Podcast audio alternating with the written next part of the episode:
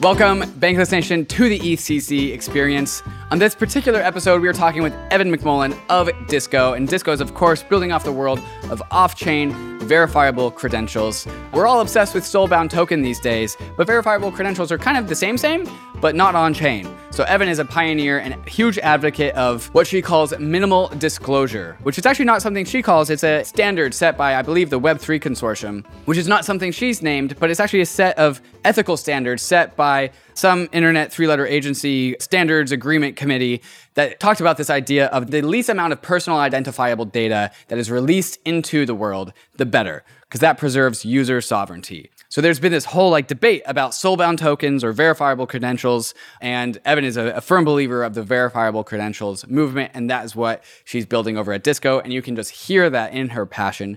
She's just a very eloquent speaker, and I think everyone has a fun time talking to her, whether it's listening to her on a podcast or just hanging out with her in real life. She seems to have everything just ready to go in her brain. So from a content perspective, it's very, very awesome. As a content producer, I quite appreciate it. So let's go ahead and get into that very wonderful conversation with the fabulous Evin McMullen. We usually do our pre recorded ads for the episodes like these, but since they are so short, we are speed running them, and so here that goes. And we're gonna start with Rocket Pool. Rocket Pool is Ethereum's decentralized validator network where you deposit ETH and you get RETH in return, and you can take that RETH into DeFi. And if you run a node, you let other people deposit their ETH into your node, and you get to charge them 15% for staking rewards as payment for your node operating services. And then you can take that RETH and use the Across Bridge to join over $2.3 billion in the Arbitrum ecosystem. Across, of course, is the fastest, cheapest, and most secure cross chain bridge, and one of the safest ways to bridge your hard earned assets in the world of crypto. And of course, Arbitrum is where you want to be. With over 35,000 contracts and 1 million unique addresses, Arbitrum is leading the way into the age of rollups. You know how I know these numbers? Because I watched Arbitrum's talk at EthCC, which you should also go watch, but not before you're done watching this. But when you do watch that video, make sure it's on a privacy first browser, which is why you should be using Brave. It blocks all the browser ads, it's got a native Web3 wallet, and it puts the user first the Web3 way. You know what else puts the user first? Ledger hardware wallets and the Ledger Live ecosystem. I know Ledger is a great product because I have literally nine of them, and I have 99% of my crypto assets on my Ledger wallets.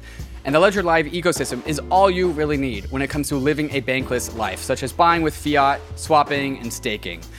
But for the rest of you that are sitting on stablecoins because the market is scary right now, make sure you're using a decentralized bankless stablecoin. May I suggest DAI from MakerDAO, the most tried and tested stablecoin in existence. But with Maker, you don't have to hide your stables on the Ethereum layer 1. Maker is building DAI portals, so you can mint DAI natively across all the layer 2s, so you can make sure that your assets don't go down another 90%, but you still get to go do all the DeFi things across the L2 verse. So I hope you use these sponsors on your quest for going bankless. And right now, I bring you my conversation with Evin McMullen. Evin, how's it going? Uh, GM David, or BJ, as I guess we're saying here. Bonjour. Um, it is wonderful to be here at EthCC. I'm so happy that you're going to be the person that introduces that to the Bankless Nation because I have not been sharing that inside joke with all of them. I regret nothing. so, in since we're in Paris, instead of saying GM, we've been saying BJ for Bonjour, of yes. course. Good morning in the local language. Yeah. But of course, as we know, GM is agnostic of culture, mm-hmm. time of day. So we love a good universal greeting. Evin, how has this conference so far? We're still on day one, so there's a lot of conference left, but you've like risen quickly onto the scene of being the queen of Web3 data. So, how's this conference been for you? It has been a wonderful adventure, David. There have been a few events leading up to today, and the theme that I'm sensing throughout all of these side events and my experience of the conference so far is that we are ready for account abstraction. People are thinking about identity of the human beings who sit behind wallet addresses. So it's really wonderful to see the ecosystem coming together in service of non-financial utility, especially given this very unique opportunity we have in the build market. You know, I've been thinking about all day, reflecting on EthCC last year, where Vitalik gave his talk about how we need to focus on non-financial use cases of blockchain. And then that was like kind of just like an idea for six months. And then Lens Protocol came about, and then we had this resurgence in decentralized identity, and Disco has risen, uh, come onto the scene. And so, like a year later, we're finally doing the thing that Vitalik talked about a year ago. There's so much to unpack in the last like year and the lessons that we've learned. But also Vitalik's giving a talk again on Thursday in two days. So I'm hoping he kind of helps us nudge that even further. because we, we all seem to be perpetually behind Vitalik by about like six to 12 months. But how much more is there left to do in the world of non-financial use cases of blockchains? How much left is there to build? Most of it. Most of it. I, I, think, you know, so obviously we know public blockchains are a really wonderful place for data that has a double spend problem, that requires global public availability in perpetuity you know, until the death of the universe. But for all other kinds of data for which that is not optimal, we need to build a similarly rich ecosystem to what we can enjoy with smart contracts and on-chain interactions. Mm-hmm. So love Vitalik's foresight. I take issue with the fact that he canceled Kim Kardashian last EthCC, but like it's fine. But yeah, I think it's a really wonderful moment for us to come together, not only as the Ethereum ecosystem, mm-hmm. but also to find common ground with other base chains that are reaching the ceiling of fun and utility that you can enjoy with only public data. Mm-hmm. I was talking to Stani earlier today, and one of the things we were focused on is like we've got like this blockchain tech stack that everyone is generally familiar with, right? We got the Ethereum layer one, we got all these layer twos, we got ZK rollups, we got optimistic rollups, we got application specific chains. But also completely separate to that, we have this new stack that's coming about and it's like this data stack where we have like file storage, we have like ceramic network, which I'm not actually sure how to classify that. So that's the first question to you is what the hell is ceramic and how do we classify it? But then we also have like disco, which is like the top level funnel for all of these things. Can you just like share an illustration or your vision for like this tech stack that's being built in parallel to all of our blockchain stacks? So I would say the way we make this cake is mm-hmm. hardware, network, infrastructure application. Beautiful. And so in that infrastructure layer, which is like the very substantial center of the cake, that is going to be where our data goes to sleep at night. Mm. So teams like Ceramic are building decentralized storage that we at Disco use in a manner encrypted against the user's keys. So they're in ownership and control of that data. But what this allows for is, you know, increased censorship resistance. So you don't have a centralized authority lording over a given centralized set of data. It diminishes the risk surfaces that we typically associate associate with centralized data storage as well. And it offers a unique facet of composability. You can build upon this data and many apps can engage with it, but it doesn't need to be publicized in the same manner that we do on chain. So this word data is so generalizable because it literally means like everything. And when I was first talking to you about this like data stack, I was like, okay, decentralized data, like verifiable data. It was so broad that I had a hard time visualizing it until like I just got it repeated and repeated and repeated. So like what's an example of like data that would be put in like ceramic, for example, that we could like iterate on or tinker with or build upon? Like, is there a use case that we could talk about? Oh my gosh, so many. So one that we're really excited about working on right now with the Disco team is issuing membership credentials to members of DAOs that attest to their membership in good standing. Mm. So for those communities that don't want to have an unfettered secondary market for their membership, having, you know, qualifying traits, experiences, contributions that represent your membership in a community should come along with a proof of that good standing that you can use in Web 2 contexts to unlock things like tickets, content, merchandise discounts, in a Web 3 context to access permission DeFi pools and interact with smart contracts,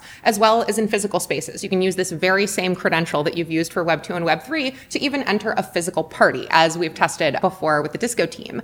And so having independently verifiable user owned data that can be implemented in multiple contexts to unlock a broad variety of experiences, not just a single piece of data for a single experience. That's the, the beauty of having interoperability here, right? This week we've spent a lot of time filling out forms to go to parties. Uh, if you've ever been to a crypto conference, you probably know what that's like. And so we can save ourselves a lot of time and agony if the basic information about us is readily available so we can essentially autofill these forms. But rather than inviting Google to do that for us by holding a copy of our data, which they're conveniently also selling, monetizing, using without our explicit consent, we can be in control of that interaction. And this is something that is just totally agnostic to the crypto world. It just so happens to use cryptography. And so we kind of think of it as like, you know, inside of crypto, inside of Web3. But there really is no like uh, boundary between what you're talking about in this data stack towards the whole rest of the world. It actually has very little to do with the blockchain, I'd say. Exactly. You can sign independently verifiable data, verifiable credentials with keys that you get from a blockchain. Mm-hmm. But just because your keys come from a public chain doesn't mean you have to use them to interact on the public chain alone. Mm-hmm. And so we now have two realms of capability for our existing key pairs in Web3, as well as many in Web2. We can push on chain public transactions. We can sign independently verifiable private data that we pass around via API or off chain means. And so, what this allows us to do is enjoy interoperability across Web 2 and Web 3 across chains without needing explicit bridges, without needing to pay gas fees, without our concern for security of assets being locked up on one side and information not being able to flow. And so, when we think of the Web 3 that was promised, right, banking the unbanked, enabling smoother experiences IRL, all of these things require an identity layer. Mm. Who is this user behind the wallet? And so, something we are talking about a little bit earlier today is like, what is the atomic unit of Web3? Right now, we think of it largely or talk about it largely as wallet addresses. But I'm sure you probably have more than one wallet address, and I'm sure you do too, because that's good OPSEC.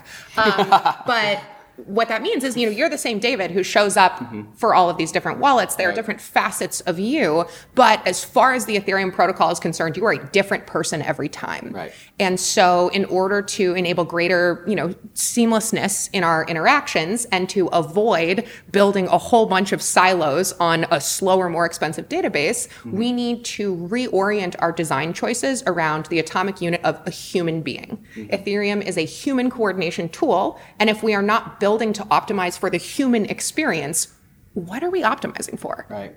Right. Yeah. There's that meme that, you know, Ryan, I'm pretty sure has a scheduled tweet out every six months is that your Ethereum wallet is like the passport to the Web3 metaverse. And, and also some other people have talked about this use case for NFTs in the same way. Where like, you know, NFTs are like your identity or like then an identity NFT can represent who you are. But that doesn't really make any sense because I can have as many Ethereum wallets as I want and I can also have as many NFTs as I want. And so when we talk about like, when you say the atomic unit of like Web3, you're talking about like a human spirit, like a human soul. And there is no way to get that on chain. And so it has to be created in like this more like bottom up type fashion. Can you talk about like the representation of like a human person in a bottom up type fashion versus how other people think of it as like Ethereum wallets or NFTs?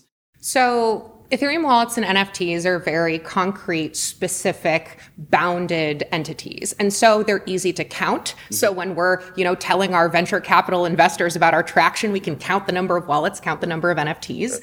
NFTs are easy to buy. And so we can obtain them readily. We can choose to self-select into communities, but NFTs offer a very low assurance around who their holders are, right? An NFT only shows that your public he has somehow attained a relationship with a token ID. I mean, it doesn't mean that you earned it, bought it, you know, made it yourself or airdropped it, stole it. And so, you know, NFTs offer the same assurances around identity that your watch does, that your shirt does. These are objects you have purchased to represent your taste profile, but they are not David the person. Actually, my watch does say it's a Hoffman watch. Oh okay. Well, clearly well selected as, you know, as your Cool Cats, as your crypto punks, you choose the aesthetics that you like to represent you, but you cannot be contained as a human being inside of that. Mm-hmm. Now, what a bottom up approach in terms of identifying a human being looks more like, I think, is, you know, how do we think about the data exhaust you create mm. as you move through the world? You're generating all kinds of, you know, moving kinetic energy around, creating all kinds of data trails in the apps that you interact with, the spaces you walk into, the metal detectors we walked through earlier today. And so the unique pattern of data that you emit as you move through the world, that trail mm. is a description of what has made you you. Yeah. As opposed to proactively self selecting items to purchase mm. and demonstrate your taste profile. Instead, a bottom up approach to identity can look a lot more like capturing the actions you have taken, the contributions you have made, the qualifications that you enjoy. Mm. I'm sure Kevin Owocki will appreciate this metaphor, but you talked about like data exhaust, which is probably like the most unique thing about you. There's no way to recreate your own data exhaust in the time of the day that you listen to this music on Spotify while being in this physical location, engaging with this app at that particular time. Like that is a Sybil resistant bit of data exhaust. And I think in the world of like this decentralized tech stack where we can make that data private and capture it and then also make that composable with something like Disco, all of a sudden you're like recycling that exhaust into a greater purpose. And all of a sudden we can just like use this recaptured data exhaust and start to plug it into other places. So when we do plug it into the Web3 apps that we use, like our DeFi protocols that we engage with or our DAOs that we govern over, how does that experience become richer as a result of being able to leverage all of this data that we would previously just like exhaust into the atmosphere? So When we think about DeFi protocols, often we run into challenges because we end up playing with bots mm-hmm. and discerning who is human who is not identifying high assurance anti-sybil proofs has long been a challenge fortunately one that we are tackling along with kevin and the gitcoin team um, so you know you as a human being do all sorts of activities all day that a bot can't do right a bot mm-hmm. can't drink wine on the seine here in paris a bot cannot eat shredded cheese by the light of the refrigerator at 2 a.m you are doing all kinds of activities throughout your day that a bot can't do and so, why do you have to suffer the indignity of filling out a CAPTCHA when you visit a website? Like, you've already done all kinds of human activities today. You've proven to the world that you are a human being, but you have failed to capture them in a form that can be read by the interface you're interacting with. And so, your ability to capture your actions of humanity, the unique stride of your walk, the distribution of your weight in a chair, all of these idiosyncratic expressions of self are more than enough to start to you know define the data shape of your person but because we don't have a meaningful method of capturing those and we haven't yet agreed on sort of a standard language for how to treat this we are still in the world of silos mm-hmm. and so you know in DAOs obviously we are reaching the ceiling of fun and utility that we can have coordinating around group chats with bank accounts. Moving from one DAO to another is an extremely costly ordeal, right? It's like your first day on the internet when you show up to a new Discord to join a new DAO. There's no independently verifiable way for you to prove that you've been writing the newsletter, that you have been organizing events, that you have been doing, you know, AMA sessions or whatever. You may have some contextual proof, social proof, but certainly nothing cryptographically reliable in the same way that we trust the data from our public mm-hmm. chains. And so, in an instance of a DAO, you can receive independently verifiable proofs off chain, private, under your control of those non financial actions, um, perhaps of your accountability as a member, of your contributions as a leader and so once you're able to bring essentially that DAO resume from one DAO to another, we lower the switching costs of moving from one organization joining another. We increase the liquidity of our labor, as it were. And I think this kind of unlock is necessary to enable a DAO based future of work because otherwise we maintain a system of silos built on slower, more expensive databases. This is also something I'm seeing in the metaverse space as well, where we have a bunch of proprietary so-called metaverses where people can purchase or display NFTs, but without interoperability among them, it's just having a bunch more user profiles that don't talk to each other where we're filling out the same forms over and over again when we onboard. Right, right, right, right. Yeah. So that user onboarding and just like filling out forms, I think is something we can obviously relate to that. But I want to use that as let's like fast forward to 2025. We've built out this like decentralized data stack. Disco has issued a bajillion verifiable credentials everyone here at EthCC number eight, I think in 2025, has their disco profile. They've got their VCs in it. And for all the conference goers, and you've already alluded to this, like, you know, you've got to sign up with Eventbrite, or maybe it's Partiful, or maybe it's like whatever. You also have to apply to EthCC, and there's like an application process. Let's like role play and go forward like a few years. What will the crypto conference experience be like under this new paradigm when uh, we've fixed all of these broken things? Well, one of the initial challenges with EthCC was that many people were not able to get tickets because they got botted. And mm. so being able to have a Sybil resistant ticketing platform to allow people to attend a conference who have demonstrated sufficient qualifications, I think would be fantastic. Now, that said, you might argue that being able to bot the ticketing site demonstrates your technical aptitude, but whether or not that's going to make for a good community is another question mm. entirely. I think it is also an exciting opportunity to solve the discoverability problem of these spaces. So, identifying one's way through the talks throughout the day, finding the right people to collaborate with, identifying other folks who share your team's ideologies, or even finding side events has been a very odd asymmetric totem pole of alpha. Mm. Um, so, we are all atomic units buzzing through this conference center, and the search process is very laborious. We have to review, you know, these schedules. We have to seek people out. And, you know, certainly based on the number of people like running down the hallway yelling my name, the search process could be a lot more efficient. and so I think the time we spend here can be much better suited to our goals. And we can spend less time searching in earnest and more time finding the experiences that we came here to vibe with. Beautiful. I think we've already been talking about most of your answer, but I'll just lay it out to you anyways. We need to build our way out of this bear market. What do we need to do in this world of decentralized identity to build our way out of this bear market? I think that the way we build out of this bear market and the way we decouple the crypto markets from the traditional finance markets is to add another axis to the graph. Mm. Um, so right now, I think of you know blockchains as sort of flat databases that map public identifiers with tokens and interactions, but we need account abstraction in order to achieve capabilities that the traditional financial markets cannot. Mm. And so if we add in the ability to have user owned off chain contextual rich data that can be much more expressive and, and much more specific and, and narrow and plentiful than what we typically enjoy on chain, then we will give ourselves a new set of superpowers that extend beyond financial interaction.